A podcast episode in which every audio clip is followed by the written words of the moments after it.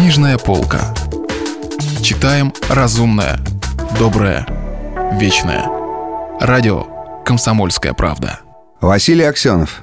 Остров Крым. У микрофона Кирилл Кальян. Продолжение.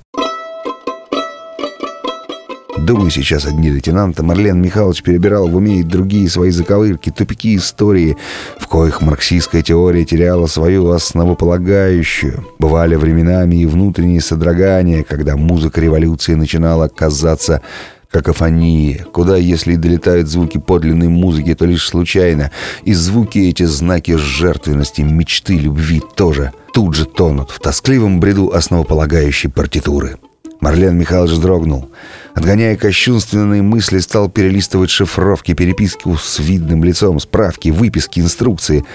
Потом вдруг всю эту дрянь отмахнул от себя, вздохнул тяжко, как бы тяжесть эту с себя снимая, заплакал и предался своему сокровенному и нежному — любви к Крыму. Я люблю этот остров. Память о старой России, мечту о новой, это богатую и беспутную демократию порты скалистого юга, открытые на весь мир энергию исторически обреченного русского капитализма, девчонок и богемы Ялты, архитектурное буйство Симфи, тучные стада восточных пастбищ и грандиозные пшеничные поля Запада, чудо индустриальной арабатской зоны — сам контур этого острова, похожий на морского кота. Сколько лет отдал этому чуду натуры и истории? Неужели это все может пропасть по велению какого-нибудь пренеприятнейшего, вопреки всем смыслам и против выгоды всей нашей страны, даже без определенного мнения руководства?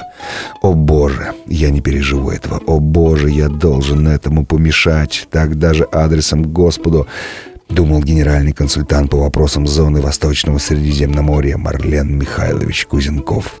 Однако было пора собираться в командировку.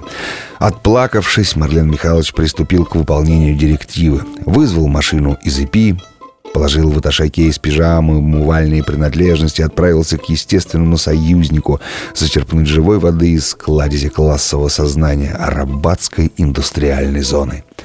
По дороге, глядя с фривея на фермы богатых немцев, весь остров умудряются черти снабжать чудеснейшими молочными продуктами, а сыры и ветчину даже экспортируют в Европу, Марлен Михайлович обдумывал докладную. Видному, какую дозу демагогии запустить и что себе позволить всерьез, думал уже и о речи перед членами общества дружбы и как бы увильнуть от коммунистов-нефтяников. Словом, весь уже был на службе, вне сомнений и тревог. Эх, фермы тут, эх, стада, вдруг с непонятным смыслом вздохнул шофер Лопатов. Марлен Михайлович быстро глянул на мясистую ряжку, что имеет в виду, провоцирует или тайком восхищается. «Да», — высказался Марлен Михайлович.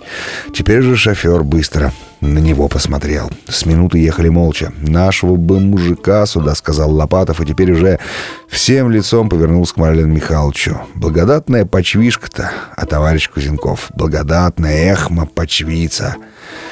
Восторгаться природными качествами Крыма в ИПИ не возбранялось. Марлен Михайлович стал противно и муторно от того, что шофер боится его, а он шофера. «Рядность, Лопатов, рядность», — сухо сказал он на дорогу и отвернулся. Вот так не пройдет и года после воссоединения, и крымчане будут бояться друг друга, как мы с Лопатовым. Лучников думает, что у русских от Крыма прибавится храбрости, дудки, у всех только трусости достанет. Бросить все, сбежать, Выступить по ТВ, объявить войну СС, открыть глаза дуракам, обратиться к Западу. Вот она, Ак-мечеть. Лопатов начал спуск к побережью Азовского залива. С высоты фривея уже была видна арабатская стрелка, любопытное явление природы, песчаная коса шириной в полтора-два километра и длиной более сотни. С восточной стороны на всю длину косы тянулись дивные пляжи из красного ракушечника, там гуляли чистые волны Азовского залива. С западной же стороны стоял тухлый неподвижный мелководный севаш, сокровище Крыма, драгоценный резервуар нефти, природного газа, бездна всевозможных возможных других материалов. Соответственно, все и было организовано с западной стороны вдоль всей косы. В глубине Сиваша стояли буровые вышки, перегонные, очистительные, обогатительные заводы, резервуары и эстакады. Джунгли индустрии. Посередине косы пролегало шестирядное шоссе со всеми причиндалами, телефонами через каждый километр, автоматическими бензоколонками, автоматами с кофе, сигаретами, колой, чаем, жвачкой, конфетами, хот-догами, богатые бары, выдержанные в так называемом пограничном стиле.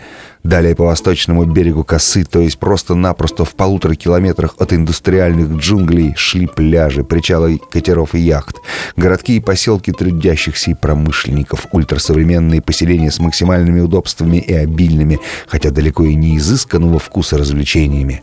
Основными центрами на стрелке были лишь города Ак-Мечеть, Большой Бем и третий казенный участок, куда, собственно говоря, и направлялся сейчас автомобиль Кузенкова, ибо там располагалось правление Арава Blood Oil Company, центры профсоюзов и обществ. На северном хвостике косы был еще в духе Дикого Запада поселочек под названием Малый Бэм и Копейка. О нем ходили толки по всему острову, говорили, что там можно либо сдохнуть от скуки, либо испытать самые невероятные приключения. Там среди грузовых причалов и трубопроводов имелось десятка-два борделей на любой вкус, слово «мини-Гонконг». Перед приездом на третий казенный участок, уже тогда, когда на горизонте появилась разноцветная кучка его небоскребов с рефлектирующими стеклами, Марлен Михайлович подумал, что хорошо бы ему здесь остаться одному, избавиться бы от шофера Лопатова.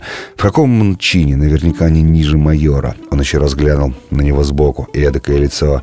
Да ведь это же Нерон. В самом деле более развращенного трудящегося не сыщешь.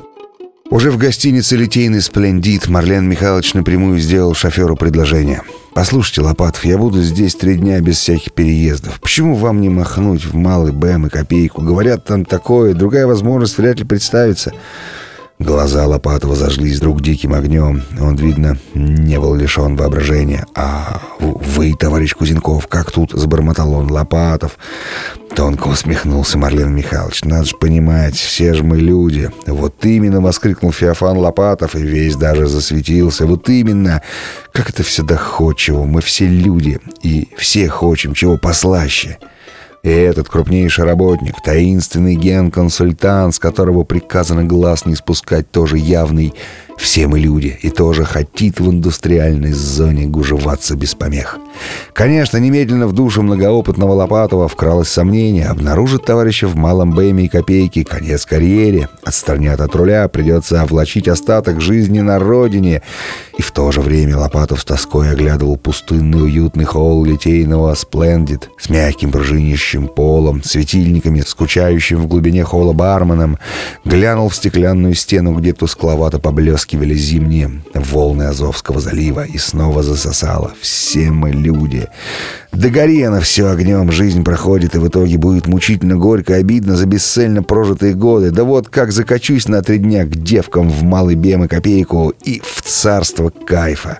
Пусть потом хоть из партии вычистят, все равно я за три дня с тамошними девчонками да гомиками такое увижу, чего вы, дорогие товарищи, даже в массовом масштабе за всю жизнь не поймаете.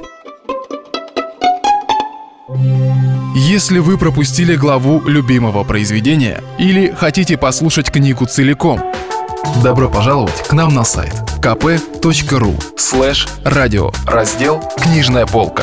Книжная полка. Читаем разумное, доброе, вечное.